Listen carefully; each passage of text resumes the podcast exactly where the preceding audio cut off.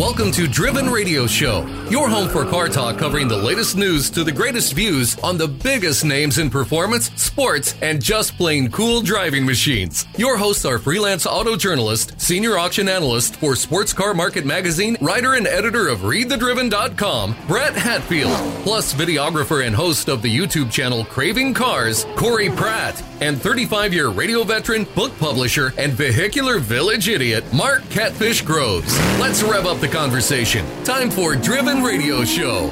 Hey, all you gearheads and gasholes, welcome to Driven Radio, your weekly automotive happy hour. I am Brett Hatfield here with our engineer and co host, Mr. Mark Groves, Yo. and the evil genius of Craving Cars on YouTube, Mr. Corey Pratt. Yep. We are coming to you from Driven Radio Studios in beautiful, it was beautiful today. Yep. It You finally got around to being beautiful. Beautiful Overland Park, Kansas. My God, the sun came out today. I It was weird. I walked outside and I started throwing rocks at it. How'd that go? It felt awesome. I hope, I hope the Corvette wasn't underneath those rocks. Take that, son. Ar- uh, Arm's a little looser now. You can find us online at drivenradioshow.com and readthedriven.com. Follow us on Facebook, Twitter, and Instagram at Driven Radio Show. And listen everywhere fine podcasts are heard. We used to have a list. I don't read it anymore. if you like what you're hearing, leave us a positive review on your favorite podcast platform and be sure to tell your gearhead friends if there's something you would like to hear more of or someone you think we should interview, something we should talk about, something we ought to go do, tell us. Drop me a line at Brett at Read the Driven, or pardon me, Brett at readthedriven.com or Brett at drivenradioshow.com. Gentlemen, do anything fun this week? You know, I, I actually did. Um, uh, Sunday, I went out to our friends at the Fuel House. Cool. Oh, you made that. Cool. Yeah, yeah, yeah. Went went out there, and um, besides it actually just being a pretty good show, I mean, lots of different types of cars from old to new to all types of Was it a uh, good show? over the Good seas turnout? and both sides. Yeah, actually wasn't that bad considering it was you know chance of that rain happening ev- throughout Yeah. the whole day, and it was kind of sprinkled here and there. Some really nice rides show up. Uh, little video. We'll have something like that. Uh, some uh, content on that coming out on Craving Cars on YouTube. And a friend of mine brought his brand new car. What do you bring? Okay. He just got a well, it's brand new to him, 2017 Audi R8. Oh, cool, cool. Okay, it's all you know, fun, right? Naturally Oh, sure. aspirated V10, except his isn't. It's a twin turbocharged V10 Oh with god. like a thousand horsepower. Oh, boy. And It's I a said, Loudy. I guess we're going for yeah. There you go. I guess Yes, we're going for a ride. He goes, come on. I don't think I've ever felt that nauseous in a car in my life. there was so much force throwing you back in that seat because I had the camera going. I was paying, I was looking down at the camera. Oh, dude, yeah. bad, bad. I mean, you've done it on a regular car. It's like, eh, you You kind of feel do the- lightheaded. I got out and had to pull myself together He's a little going to do like, the Technicolor yawn on the floor mat. wow, that thing had some pickup. Holy crud! not to take away from your friend's car because that's amazing. yeah, that was- And, it was and good. I Yep. want to ride in that too. One of the things we do not mention enough about the fuel house is just how stinking nice that facility is. Keeps getting better every month. That place is gorgeous, and they have a very nicely stocked and appointed bar.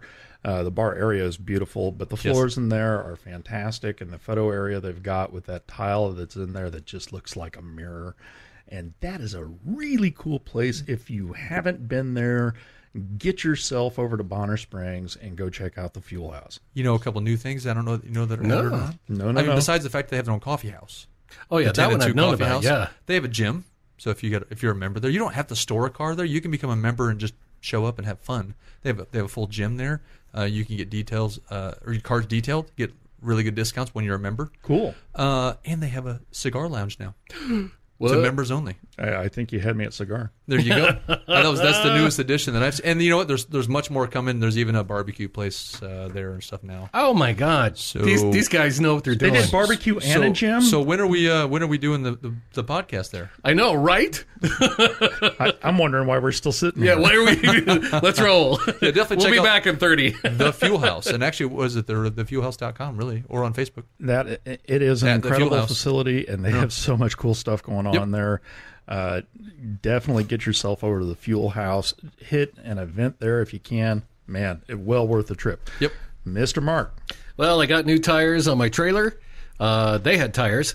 I don't have tires on my bike yet. I, I think it's impressive you got tires for your trailer because nobody's got tires right now. It was uh they got to it so fast. It was uh Croft Trailer Supply up Oh. on th- off of 35. yeah, right here in town. Yep. And uh and just super nice fellas. Not exactly jokesters, No. but you know, I, I try to be I try to be super friendly and I got some of the blankest stares and I'm like, I'm sorry, man, I need to just get to the point. No, Uh, those th- those guys are very businesslike. Oh, they do they a good are. job. They get it done, and uh, they really don't need your input. I tell you, no, they don't. Especially moron like me. I, I brought the wheels in. I'd taken them off the trailer, and uh, uh, they had them ready the same day. It's just I this work is insane, so um, I wasn't able to go get them. But I I shot over there for lunchtime, and bam, had them, bam. And so that evening, as part of my get away from my computer for a little while, I uh, I you know put them on. I had got out my little my little air ratchet, ring ring. It You just felt getting all excited. manly. You're, you're getting all your stuff done. It's Yeah, getting it ready. I just want my freaking bike back.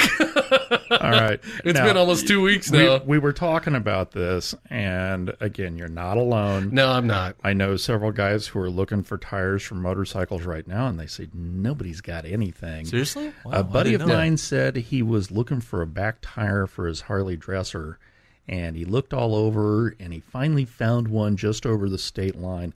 That tire is usually $223. He said it was four hundred seventeen bucks. Oh, Wow. Four seventeen. Let's just for find an old a Geo Metro single and strap that back baby on net. there. I and well, and this is About a, the same width. this is a guy who used to run a car tire on the back of his other dresser, but the new bike is still under warranty, so he oh, can't. oh yeah, okay. yeah. He can't I switch it gotcha. over yet. He's really aggravated, and I don't blame him because that's a heck of a bike, and he had them do big mods on it, and oh, that thing will walk away from my Softail with ease. Well, I hope you don't need tires, Brad. And. I'm pretty sure that he's probably got a really nice smooth stripe all the way around the middle of his tire because that bike will peel it off. nice, Um, nice. And also, I I ordered uh, tires for the 65 from Coker, and they're they're gold lines, but they're radials. And I got to check out. They took my money and they said, "Oh, by the way, we got one. Those other three, we'll send them when we send them. Your Corvette unicycle. Wow, yeah. I guess what, back to bias plies it is. well, and no, no, no, no, no, no, no, no. no. The 65 still got those BF Goodrich on it, and those will last until I. Okay. But uh, I, after they said that, I was thinking, crap, I got to get one for the spare too. So basically, I got the spare tire, waiting on the other four. Son of a bitch. Oh, boy. Oh man, the should get a bias spare plies. on the the only time you can go drifting without turning the wheel. I hate those. I take you for riding at 60. You're going to find out how right you are. Oh, Wandering Jane, let's go. yeah so uh tires that nobody's got them and again this goes back to last year and all the covid stuff Wow. The world took a year off Yeah, I did. so all the manufacturing it's not just you know chip shortages for cars or parts shortages for cars uh read a blurb this week that said gm was going to halt uh, corvette production this Again? week because Well, they got no parts yeah. and uh, it's tires, it's parts, you know, and and other industries, lumber. Uh, everything's really steep right now because nobody's got anything. You know, I had to wonder. I was uh, I, I bought some stuff at Micro Center, and uh, while I was there, I saw a little sign that said you can only buy one video card per month. Right Really? now, you can only buy one. And I was looking at that, and I'm like, I'm wondering, are, do we have some chip pirates going in and tearing them apart for parts? And No, but I got a bunch of SD cards upstairs in my in my camera case. hey, Corvette, let's make a deal. Hey, Chevrolet. It's a good thing I, I got only a need. 256. Don't lowball me. I know what I got. I got I got some plywood too. I'll throw in. It's a good thing I only need a video card every other month. Yeah, exactly, exactly. So I'm good. I'm good. it's, It's- weird. Uh, Rhonda and I were joking. You know, our our fence in the backyard's pretty old. It's been out there for a long time, and it's it really shows its age. Yeah. and people are doing so much stuff with reclaimed wood. She said, oh. "You know, we could probably sell this junker for what we paid for it now." And just not have a fence. Wow, man. You need some wood. well, the dog's blind. I'm not really worried about her running off anymore. So Did I tell you about the picture I saw? Speaking of speaking of lumber and all that stuff. Hmm. So the guy had a picture of a garage, right? And it had an old like '60s 911. Yeah, yeah, yeah. I saw Dusty that too. as heck. I saw it and then he goes, "Oh my god!" but there's look two what sheets. I There's found two in the sheets garage. of four by wafer in there. Yeah. Yeah, he goes, not one, but two sheets of plywood. Don't lowball me, bro. I know what I got. Oh, seen, seen that a bunch. Seen. Seen lots of lumber memes. Oh, and, yeah. Uh, you Oh, what was it? Lumber seeds? People trying to sell toothpicks? Yeah, yeah. and, and nobody is happier than the, about this than my father, the lumberman. Oh, no doubt. Oh, he is just giddy. Good Nice. deal. Couldn't have happened to a nicer guy. Love you, Pop. Oh, by the way, he did hear me razzing him last week about not bringing the car back clean. Uh-huh. He brought that up. I'll bet. He did, and I and I, I I had to quickly scramble and say, "Didn't you hear me say I love you, Dad? did Like you to- hear that part? Love to razz you. You heard that part, right? Boy, let me talk about your youth. I, I'm I'm bigger than he is, and I'm still scared of him. I can see why. 50, that's how it 51 works. years old, still scared of my daddy. You know what? That means he did something right. Yeah, amen. Yeah. well, uh, I got the 65 back from the shop. Got the brake fixed. Oh, Turns yay. out that me Yes. rocking the car back and forth in the garage trying to free up that brake uh, caliper, I broke the front spindle. Oh, owie. Worst things have happened. well, that was kind of an expensive screw up. Yeah, they always are. Damn it. Yeah, yeah. Can you say overnight parts? Overnight But but you got parts. this stuff in. Yeah, and UPS is going to send me a Christmas card this year. Thanks for putting my kid through college. Got yeah. I made someone's boat payment. anyway, uh, got it back together. Got it back home. Got to drive it in the sunshine a little bit today. Finally got to get it to the car wash, get it cleaned up. It looks terrific. I'm very happy. There's still lots of little stuff that needs to be done, but that's the nature of owning old cars. And uh, yeah, but I got it back and good to drive it. Jeez. That's awesome. And I- it's- it is. That's and, awesome. and it still sounds really good. Does Oh, it? no uh. I didn't even think to ask. Uh, does it have a radio in it or anything like that? Are Oh, you it's able got to- AM, FM with an electric antenna. I just don't think I'll ever hear it. Oh, yeah, yeah. I hadn't thought about that. Not if it's running. I, I turned I turned it on in the garage last week when the engine was off, and it sounds pretty okay for something that has a single speaker. Yeah. But Uh, you need to get some 80s ZZ Top on there because that all sounds like it's running on an eight cylinder with a, a little rich on fuel. There you go. uh, the second you start the engine up, ah, screw that radio. I like this music I've better. got exhaust, exhaust pipe radio. this week in the news, gentlemen, Ford revealed the new Lightning F one fifty. Now, I really, I was really hoping when they said we're bringing the Lightning back, I'm like. Oh yeah, man! It's that supercharged five Yeah. four regular cab short bed. What was it, 98? Was that when that was out? Um, they were making those the same time they made my pickup. In fact, my uh, my 03 Harley Edition F150 is a crew cab version of a Lightning. Yeah, yeah. And They made so- this what to the so, early 2000s. yeah, I I'm, I'm 90s, hoping. Oh, they're gonna do the cool thing. yeah, yeah. Uh, Guess we'll- kinda. We'll, we'll find Kinda. out. Yeah, Kinda. definitely. Uh, Jeremy Clarkson from uh, Top Gear and the Grand Tour. Apparently, last year he lost his mind. He's got a farm and he's playing in the dirt. And uh, you can live out all your Fast and Furious fantasies because one of the really famous cars from that series is for sale. Nice. Uh, our special guest this week is Aaron Shelby. He's the brand ambassador for Shelby and board member for Carroll Shelby Foundation.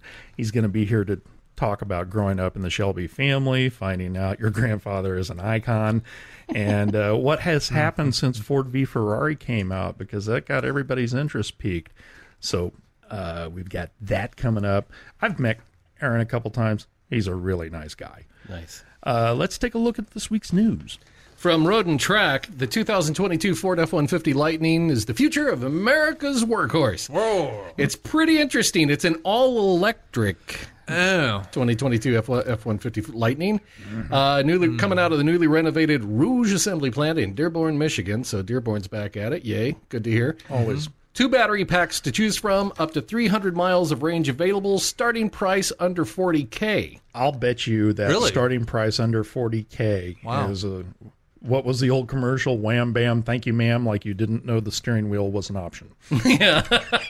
Oh, floorboards? Something. What? Yeah. That's that not seems... the, that, that'll be the rubber interior. and- Flintstone dickety dickety do takeoff. So that, that seems cheap just for a truck in general.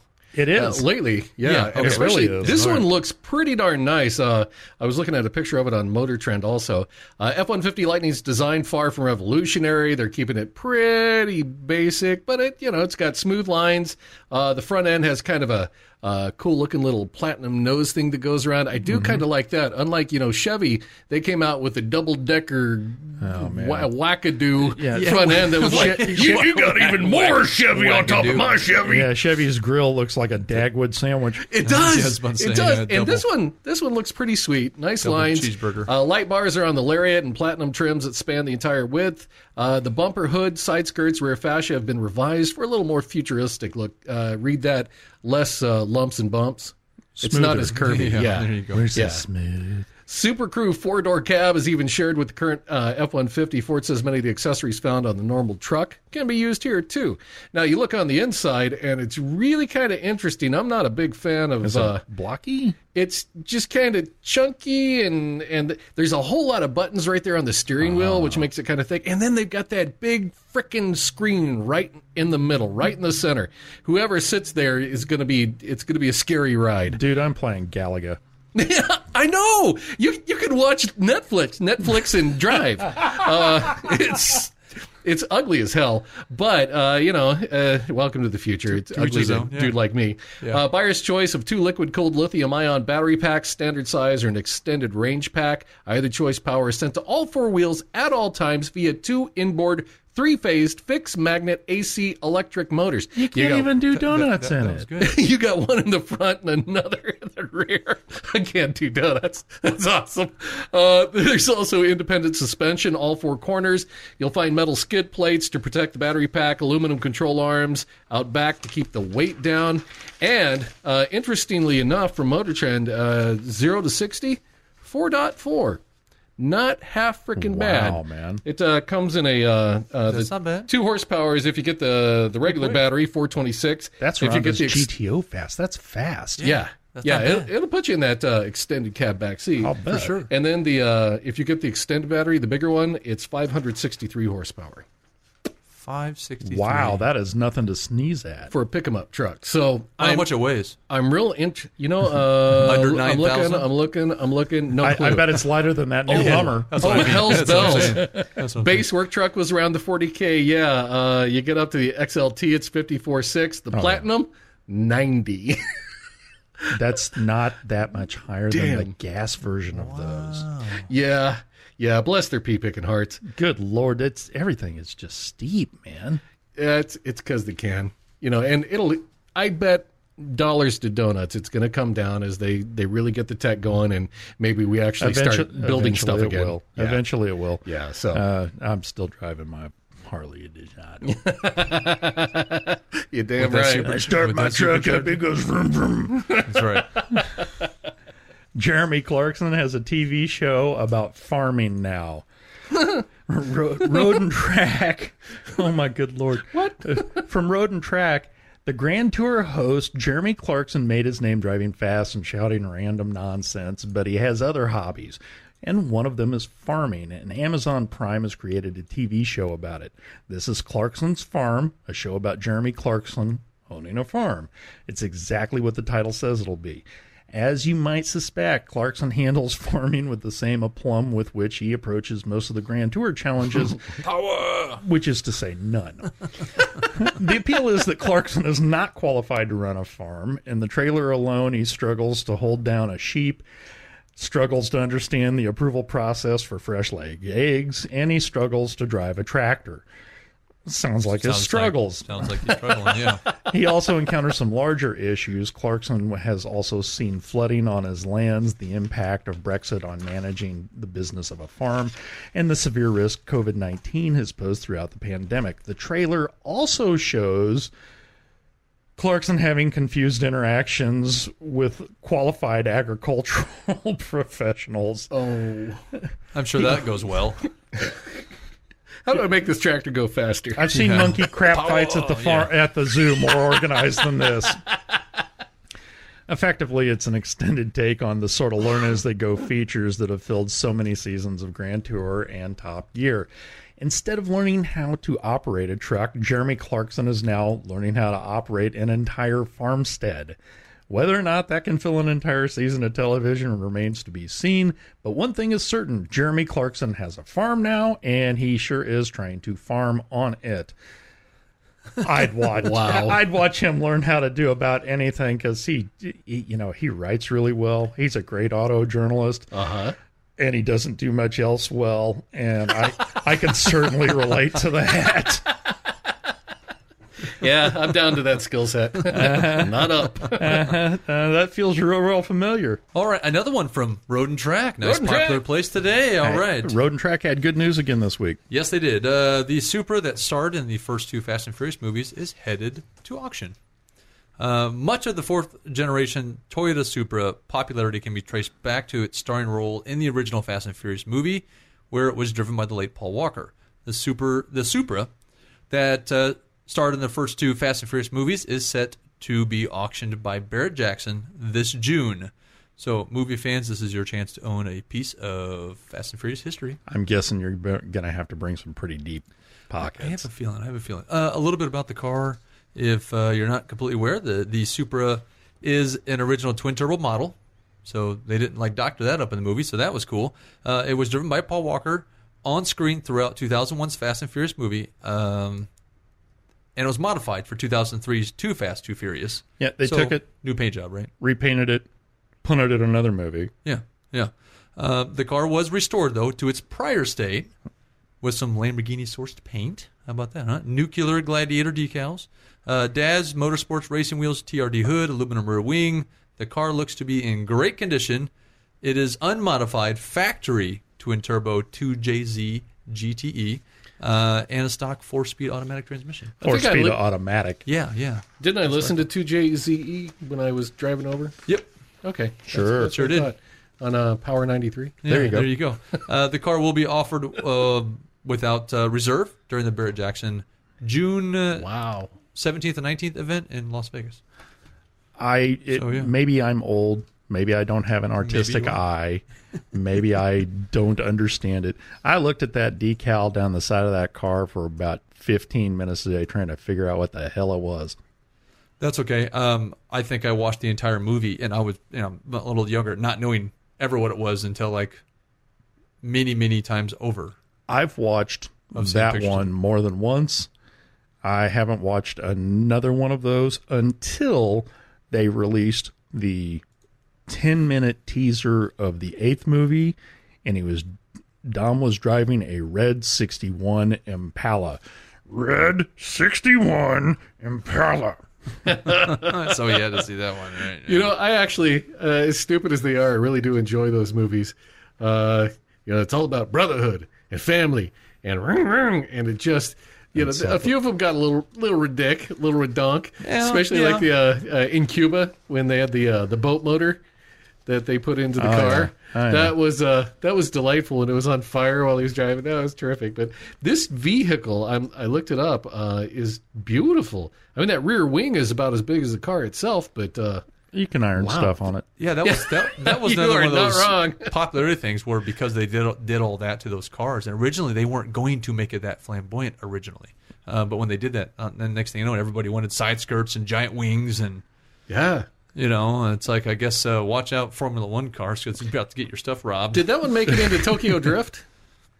Because that was actually kind of the first one of those I ever watched before I was like, that was actually fun. Tokyo Drift? Well, I mean, no, that car wasn't in it. That's Oh, what you're asking. No, sorry. So I guess you're not going to bid for it then, since it wasn't. in No, screw Drift? that. No, Yeah. no, Yeah. because you know I'm the kind of guy that drifts to sleep The Supras night are really cool. in front of the TV. Dri- drifting out the side of the bed. Guilty. Uh, I would be willing to bet that in addition to mm, helping popularize the Supra twin turbos, that they also did a lot for bringing back Mopar muscle because that seems to be pretty heavily featured in those movies. Too. Yeah, It's possible. You know, I mean, you, you, had Well, think about that car. Sponsors from both was sides of the popular f- with a, in orange with a Confederate flag on the top for a long time. Uh, that model, and then just kind of disappeared for a while. And then when it hit this, oh damn! It is kind of hard to see the the one picture that they took. Uh, somebody took a snap behind the scenes and showed the hood up. Along with you know the blower motor and all that stuff sticking up with the hood, and I'm like, you son of a bitch! Uh, I you wanna see that one now. That's like looking at a stripper who just said she loved you. What the no. hell? But uh, uh, it's be- still beautiful. Uh, That's like seeing the lights come on in your favorite bar after closing oh, time. it ain't right. Oh no, that's that's not what we wanted. well, cool. Hey, yeah. So there you go. Coming up in just a minute, we've got Aaron Shelby, who is the brand ambassador for Shelby. He's also on the board of directors for the Carroll Shelby Foundation. He's going to talk to us about growing up in that family and some of the cool stuff he's gotten to do. And uh, I met him at Barrett Jackson in Arizona uh, in March, and he's just a sweetheart of a guy. He really is a super nice guy. Tough to believe that you could grow up in that family with that name and still remain humble, but he really has. And he's done some cool stuff. So we're going to be speaking to him here in a minute on Driven Radio.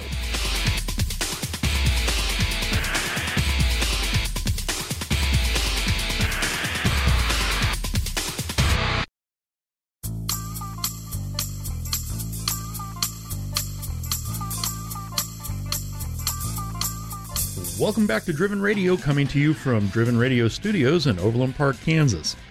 Aaron Shelby was born and raised in Dallas, Texas, and graduated from Santa Clara University in 1994 with a Bachelor of Science in Finance. In 2016, Aaron was named to the board of Carroll Shelby International under the Shelby under which the Shelby entities operate. He is the brand ambassador for Shelby, helps maintain the relationship with Ford Motor Company for Shelby, and he's currently on the Carroll Shelby Foundation board of directors.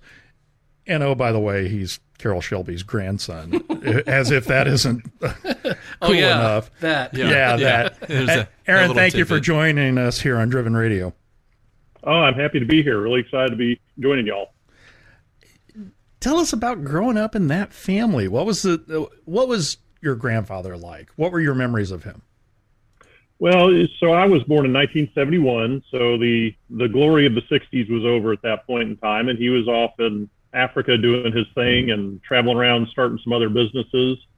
Um, you know, he wasn't really engaged in the car world my first 10 years of life for the most part, and so I didn't really know him other than he was my dad's business partner. My dad started a company called Carroll Shelby Wheels, and we lived in Los Angeles at the time.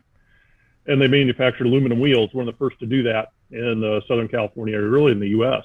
And so, you know, obviously putting Carroll's name on that helped from a marketing perspective, and that was kind of Dad's dream to go get that business started. So that's how I knew him. Um, really wasn't a whole lot of car inter- interactions with him. There wasn't a whole lot of conversations about that. Every time we saw him, it was, you know, he lived in a, a, a condo building in Marina Del Rey, and they had a pool there, so we'd go swim in the pool, and he'd show up at our house for dinner and bring a bag full of candy and ice cream for my brother and I, and you know, just kind of typical grandfather stuff at that point. And then um, when we moved back to Dallas, uh, just shortly before we moved back to Dallas, you know, he had joined Chrysler about 1981, 82, and then he was on the front of all the car magazines again. So that was Okay. uh, that really kind of brought me forward to how that was going to how, how his history came about and where he came from, and and I learned a little bit more about him then. But through the 80s, again, we really just spent a lot of time with him. We had moved back to Dallas, and he had a farm in East Texas where he was from, and we spent a lot of time with him out on the farm. Uh, he loved talking about his miniature horses and his cattle he was raising, and he was that was his ancestral home, and so he just felt comfortable there, and he was away from the car world out there. So that was really a lot of the interactions that we had. If you really quizzed him on car stuff, he would ask, he would answer, but he really didn't talk about a whole lot around us. Really, that's that's really interesting. Um, so, at what point did you realize, oh, that's Grandpa who did all this stuff back in the fifties and sixties? Did you, did your dad sit you down, or did you read it somewhere? How did you come to know? Well, Dad had talked about it a little bit, and it was, um, you know, probably still hard to resonate with a, you know, 8, 10, 12 year old. And then it was really, again, the joining Chrysler being on the front of Car and Driver and Road Yeah. and Track and all the car magazines that were out there, Auto Week, you know, Auto Week had a great picture of him dressed up in kind of a safari outfit, talking about can he can he go save Chrysler or something like that. So it was really that's what got me intrigued about it. And each of those articles always started off with his history of working with Ford and the Mustangs and the Cobras in the 60s and where all that transpired. I really didn't get that familiar even with his racing career from the 50s until probably a little later than that. Again, he just he just never talked about it that much. Um, but I did get intrigued with the Cobras and you know about that time, you know Hot Wheels was starting to do Shelby Cobra cars and Shelby Mustangs, and so that really deepened my um, you know my interest in what I wanted to go find out. So that was really it. It wasn't anything that was just some big revelation, but you see your grandfather on the front of a bunch of magazines at the bookstore or the grocery store, that, that gets your mind turning a little bit. Yeah, my grandfather never turned up on magazines. No, mine was on the post office wall. It's a good yeah. picture though, side views and everything. It's kind of handsome. Look good in stripes. so uh, eventually, uh, the Viper comes out, and uh, your grandfather was involved in that. And you sent a great picture of you sitting next to your grandfather in the pace car, in the Viper pace car at Indy. What was that like? Was That is one of my favorite memories. I tell you, when he um, he had driven a Chrysler LeBaron as the pace car in 1987, and you know he spent the decade of the 80s with Chrysler, and so he did a lot of promotion stuff with them. After that 87 race, he showed back up in Dallas at some point in time, and he presented me a helmet that all the drivers had signed for him. So I've still got that on display in my uh, in my house. How really cool. cool. You know, Al Unser's right across the front of it, and you know, Oh, it's it's man. got all the drivers on there. So really very cool. And so when I heard that he was, and this was keep in mind 1991 Indy, that was less than a year after his heart transplant. So we didn't know, you know, up to a year to a year and a half prior to that if he was going to be alive or not alive, because he had had that bad heart for so long and finally got his heart transplant. So when Chrysler said he was going to be the pace car driver, there was no way I wanted to miss that. You know, one, I'd never been to Indy before, and I'd always wanted to go to Indy. And then two, with him being the the driver, so I called him up. I was at school in Northern California, and uh, Memorial Weekend, obviously, and uh, we had a school schedule that lasted into kind of mid to late June. So I called him. I said, "Hey, if I can get myself out to Indy, can you get me passes and can I stay with you?" And he's like, "Sure, no problem." You know, he was he was fine with all that. So I got myself situated with a plane ticket and flew out there on Friday. And um, you know, he had somebody pick me up. I met him back at his apartment he had, and then Saturday we showed up at the track for what's media day and kind of the you know the the cars aren't on track there, so they just do a bunch of different media stuff. And so Carroll was there. Chrysler had a big setup, so he was taking the media around in the Viper. Uh, Norman Schwarzkopf was the guest marshal that year. So as you can remember, the uh, Iraq War Oh, was yeah. going on and getting wrapped up. So they they brought him and his whole family in to be the grand marshal. So it was really a neat event, and I was I really wanted to go for a ride in the car, but all the kind of keepers were like, no, no, no, we're stacked with media. We got too many media here. He's got to give everybody a hot lap in the car. And it had rained the night before, so the track was it wasn't super wet, but it was damp and to wet. And so we're all milling around there, and at some point somebody was too slow getting in the car. He's like, "Aaron, jump in. I'm taking you." So I jumped in the car as fast as I could, and away we went. And it was interesting because you know we got up to probably 160, 165 on the backstretch, and he, you know, to him that's nothing. He's he's looking at me, talking at me. He's not paying attention to the corners coming up. He's just uh-huh. doing it like it like he's on autopilot, like he did back in the 50s. So it was a it was a great great deal for me. I really you know it's one of my favorite memories of being with him. I'm so fortunate that a couple people snapped some photos and sent, somebody sent me that one. I don't I wish I had some copies of it or some other ones, but that's the only one that I got from me sitting in the car with him. And so really a, a special time. And then the the race was fantastic. I mean the whole weekend was just magical for me. We're riding somewhere on a golf cart, and all of a sudden AJ Foyt jumps on the back, and I'm like, well, how do you know AJ Foyt? Not recognizing at the time that he had driven and won for Carroll at Le Mans in '67. So Yeah. it was uh, just kind of a, a snowball effect, and he obviously knew all the media folks. We sat in uh, Bob Petersen's suite over at Turn Two for a long time, and it was it was just a great time, a lot of fun. you get through that weekend, and you think, I have the coolest grandfather ever. Nobody is. Yeah, Well, grandfather. I found out I had a I had a gold badge. That gold badge got me anywhere I wanted to go. oh, we feel sorry for you. Yes, we do. yeah. I, I have been the uh, the beneficiary of that on a number of occasions, fortunately. That is exceptional, and uh, what a cool story. Did your grandfather's love run through the of cars and racing run through the entire family? You know, I my dad for sure. Uh, my dad and his brother are about a year apart in age. My dad's the youngest of the three kids, and so dad actually was in Le Mans in 1959. He was about 12, 11 or 12 uh, when Carroll won as a driver. And so dad always, he and his brother collected all the magazines from back then with talk about Carroll and newspaper articles and stuff, talked about his racing career and then into the 60s. And uh, both of them were actually at Le Mans 67, I believe it was oh. as well when, when AJ won. So dad always had a passion for it. And I think he really wanted to go race cars, but Carroll basically said, you can do it when you can afford to do it. So I'm not helping you. And so, um, you know, dad started that business, as I mentioned, in about 1979. I was eight years old. Um, dad bought a Formula Ford, and we were still living in LA at the time. And so, uh, his number was 86, which I was eight, and my brother was six at the time. so, the first race I went to to watch dad race, I just fell in love. You know, it wasn't obviously a Shelby car per se, but it was uh, just racing in general. I just thought it was the best, best thing ever. So, any race he had, primarily in the LA area. You had Willow Springs and Riverside, and uh, Holtville was a little airport track down by San Diego and Carlsbad, and uh, a bunch of tracks down there. And he'd go to Laguna Seca and Sears Point. And so whenever I could go, I went. You know, he was up at three or four in the morning to go drive to the track. I was up. He didn't have to ask awesome. me twice. So I, I really appreciated that. And then he did always like cars. You know, he had a little little Porsche for a little while. He got a Ferrari at one point in time. Oh, that had he did to buy his own. grandfather. I don't know if Carroll actually ever knew that he had a Ferrari.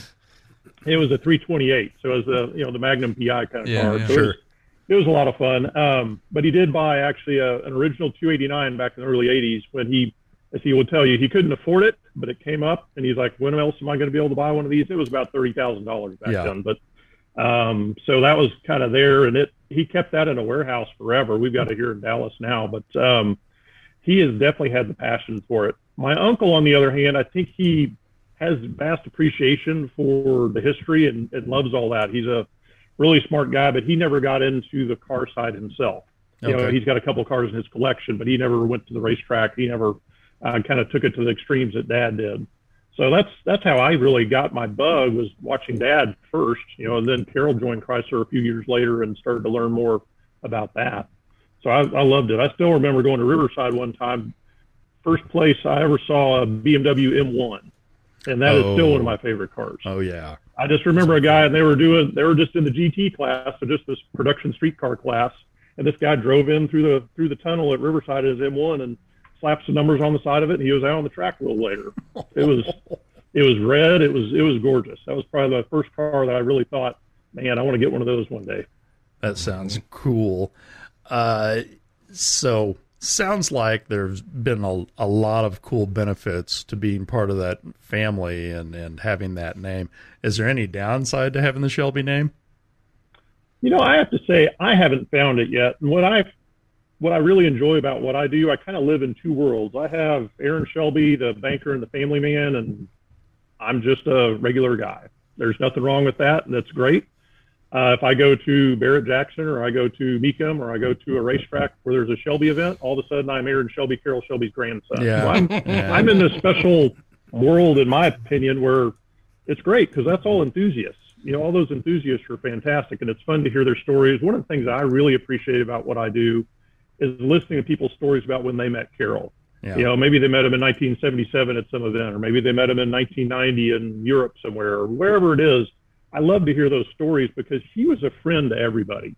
And if anybody had met him, that's the one thing I hear repetitively was you might have met him once, but the second time you met him, he made him feel like you were his best friend. And he just had this uncanny knack to to really connect with people. And he again, it wasn't always about the cars. He was he had a voracious appetite for reading about all kinds of history. And like I said, spent a lot of time in Africa. He was in the Army Air Corps in World War II. He loved planes. Yes. You know, it was any kind of thing that he could really converse about. If there's somebody that could teach him something new, he really enjoyed it. Nice. Very cool. Uh, because of your name, do people have an expectation of you, or is it just getting to uh, talk to enthusiasts at, at stuff like Barrett Jackson or Mecum or? You know, I don't think I've got a big expectation on my back, so to speak. I probably put a little more pressure on myself than than others do. Uh, I want to see the name and the legacy continue on, and so I try and do the best I can to extenuate that. You know, I look at, I, I watched him a lot through the years and how he interacted with everybody, and I really appreciated the genuineness that he brings. And I try and do the same thing. And my father's the same way, so I don't think the apple far, falls far from the tree in that regards. So I really spend a lot of time trying to get to know people, and I'm not near as good at the recall as he is. I can remember faces pretty well, and if I've met somebody at you know, Lime Rock or at Barrett Jackson. I can usually kind of pick that up, but I don't remember all the details all the time.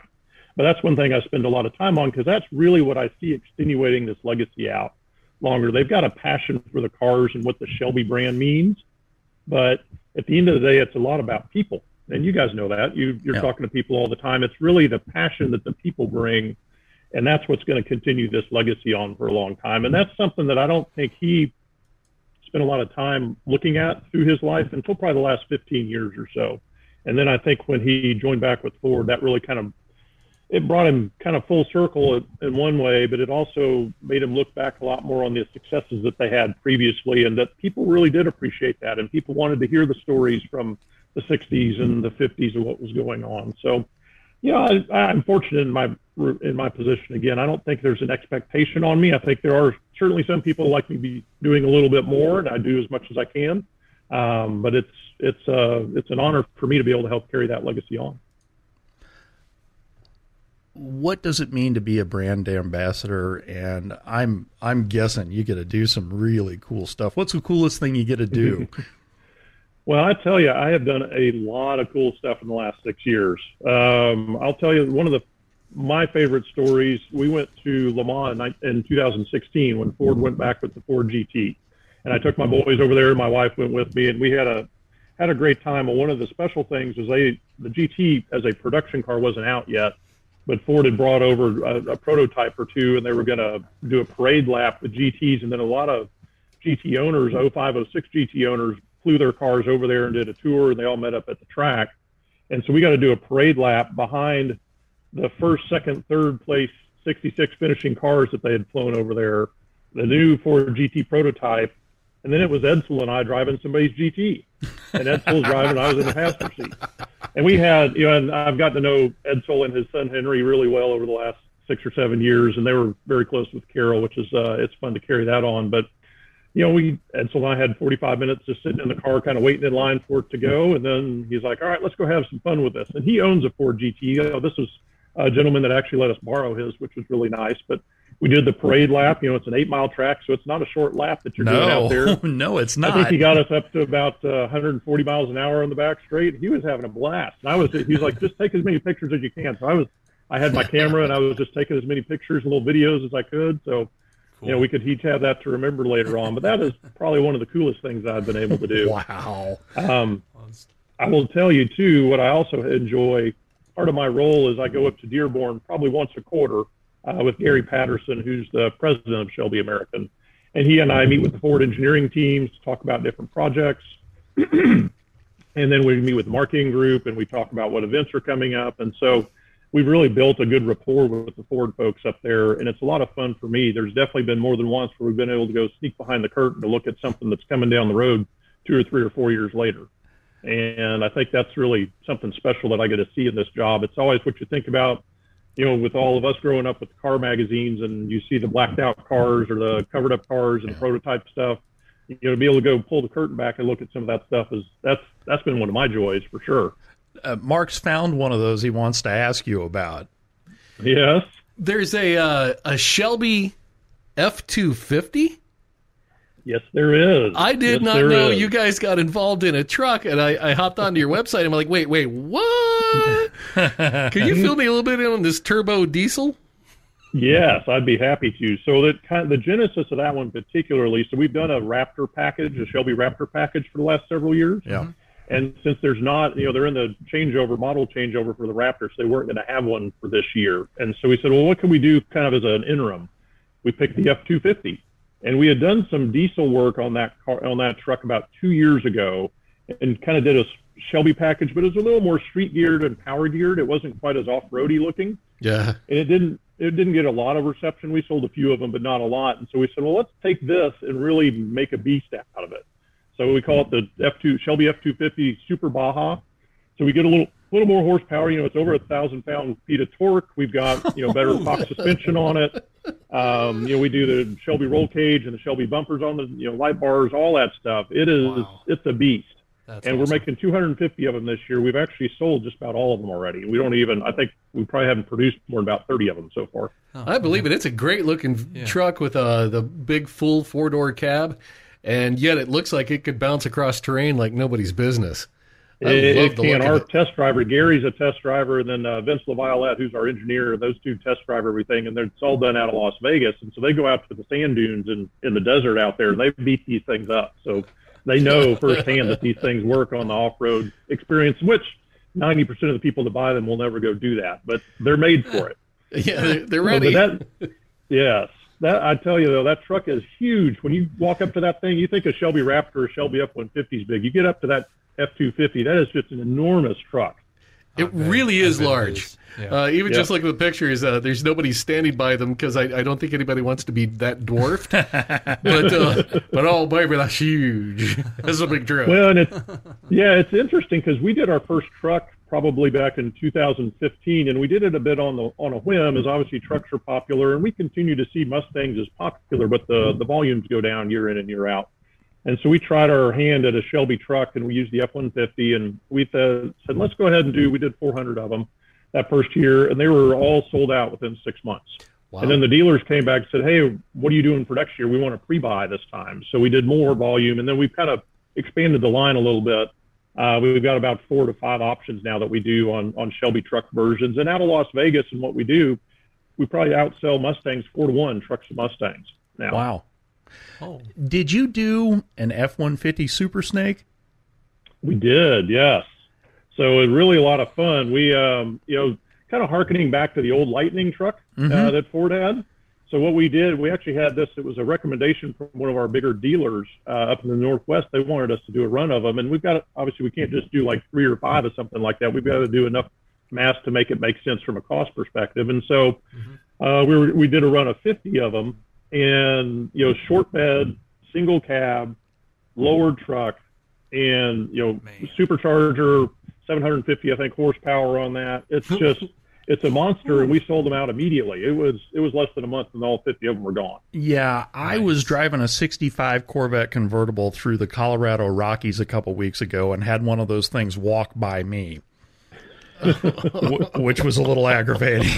yeah, yeah.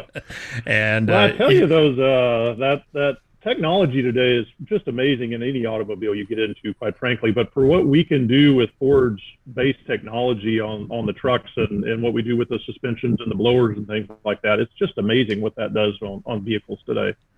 that thing, it, it walked by me and had no problem doing it. And I'm thinking, damn, man, it's that's a truck. That's a pickup truck. What the heck? and, and it, it did not have any trouble getting around. Oh no. Uh, tell us what's happening at Shelby American and what what do you have in the works? What can we look forward to seeing? Yeah, I will. So we, uh, you know, Vince and Gary and the team back in Las Vegas are always tinkering with a bunch of different things. And where our what we found with our niche is is low volume type, you know, 50 units, 100 units, 200 units. So you keep some exclusivity to it, and that really gets the keep the enthusiasm going on it. So we've got our line of trucks that have done really well. Um, again, the F250 was a bit of a whim, but it's taken off great. We've sold a ton of them, so we're excited about that. Uh, we'll definitely work on a on a package for the Raptor when the next one comes out as well, and we'll reintroduce that. Um, I'd tell you, part of the slowdown is everybody's seeing the slowdown is we don't have our 21 F-150 models out yet Yeah. because of the you know the chip shortage and the foam seat shortage and all the all the things you've got supplier issue wise. It's all designed in the can, ready to go, and we're we're having some supply issues ourselves. So it's it's a lot of fun to go. Uh, I go to Vegas probably three to four times a year and meet with them, and, and like I said, Gary and I are at Ford together, so we talk quite a bit. But just to see what they do as a teammate team there, and what they develop, and how they kick Ford's products up another notch or two to put that Shelby name on it is a lot of fun, and and that's what we're doing with our Mustangs now too. We've got a line of Mustangs, and we keep those numbers small and we keep them limited because of the uh, exclusivity that that provides. I don't know if you guys saw on the website or maybe took a look recently at our release. We did what we call a speedster version. And so we built basically a, a canopy over the back two seats. So it looks like a two seat speedster basically yeah. as a convertible. Yeah. And you can get that. We use the, the Mustang GT as our base there. And uh, we basically super snake it for lack of a better term, but we put the Speedster package on it. We can do the wide body package on it, which everybody loves. The wide body on the Mustang, you get that oh, wide rear fender, and we're not just bolting something on. Vince really, we take everything off. We cut the other ones off. We, we mold these in and, and form them just so it looks like it's OEM parts. So we spend a lot of time and effort on it. They're not inexpensive for doing that, but the quality's there, and and our uh, crowd that buys them really appreciates that. It seems like the collector car world uh, for the last few years, especially the last probably 16 months, has absolutely been on fire. And I'm wondering what you can tell us about enthusiasm for the Shelby brand. Yeah, it's amazing to me. I think there was a lot of concern after 2012 when Carroll passed away. How would this brand continue on, you know, with or without Ford and what was going to happen? And Carroll had signed a long term agreement with Ford, so it wasn't so much that that was going to go away. But how do you keep the fire in the brand when your head image guy is not there any longer? And I think Ford did a good job of carrying that on for several years. It's been an honor for me to come on. Gary Patterson's been with Shelby since the mid 90s. So we have a lot of continuity of management and, and engineering prowess there, which I think has been good. But to me, to go to the auctions, to go to the events, to see that enthusiasm, it's almost greater today than it is. And and part of that, I think, is uh, Carroll's resurgence with Ford. I mentioned that earlier in the interview. When he joined back with Ford in the early 2000s, and they did, they went worked for a few years before a car came out in 07. It really re-energized him, but it re-energized the performance brand at Ford as well. Having that Shelby moniker on the Ford vehicles uh, you know, it's nothing wrong with SVT and Ford Performance because those guys do a great job in what they do, and their their engineering is fantastic. But putting that Shelby brand on there just takes it one step above that. And when you've got a, a character like Carroll, it's really helping out to go out and promote that, whether it's with the media or it's with the enthusiast crowd. It it builds that base. So I've got a lot of people that I know today didn't know a lot about Shelby before 2007 or eight, yeah. and they're diehard fans now and it's great. Cool. Cool. And so to, it's been a lot of fun to see that. And to that end, what happened after Ford v Ferrari came out?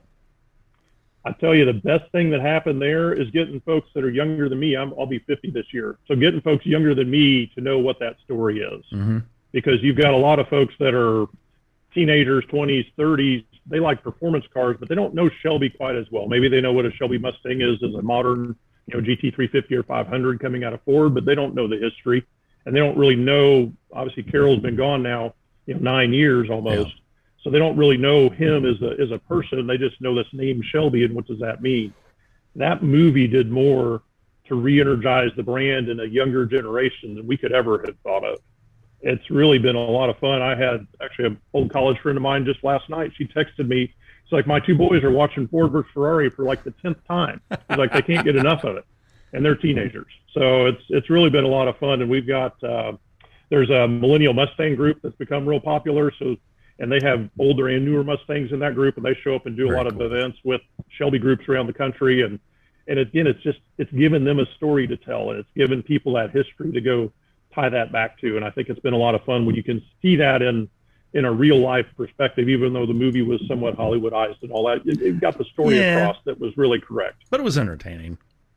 Oh, it was really mm-hmm. entertaining, and it's um, and I get I hear probably more about it than other movies, but the number of people that tell me they've seen it in the double digit times, I was it's just amazing to me. Oh, I bought it the day it came out. I've watched. Uh, thank God it's on a digital copy. Copy. Otherwise, I would have worn it out by now.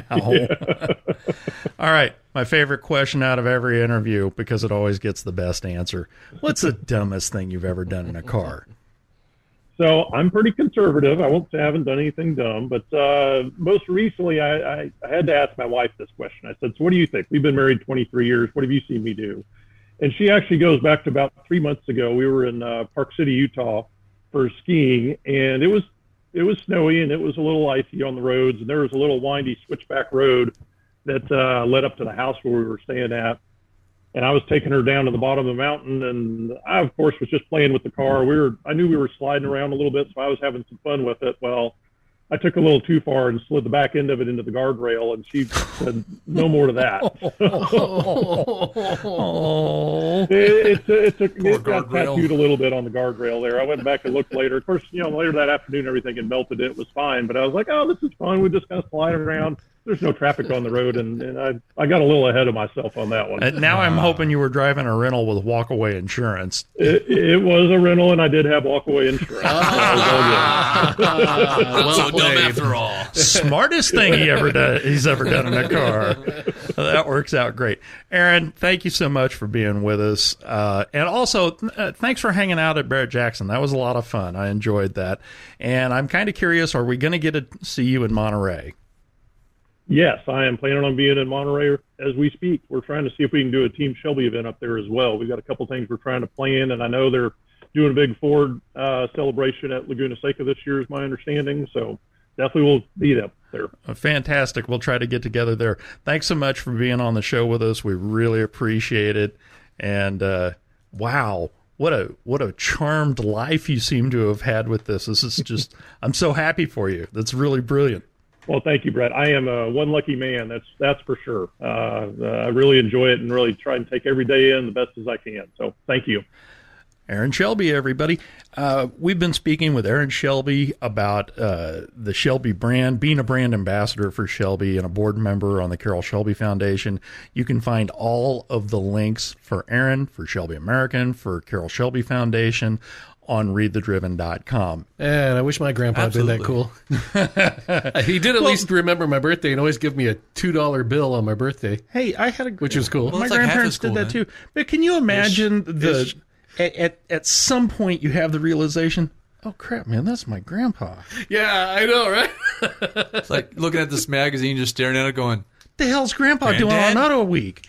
"Gran- "Granddad, are you on the cover of this magazine?" Who's playing my grandpa in a movie? What? Yeah, no kidding.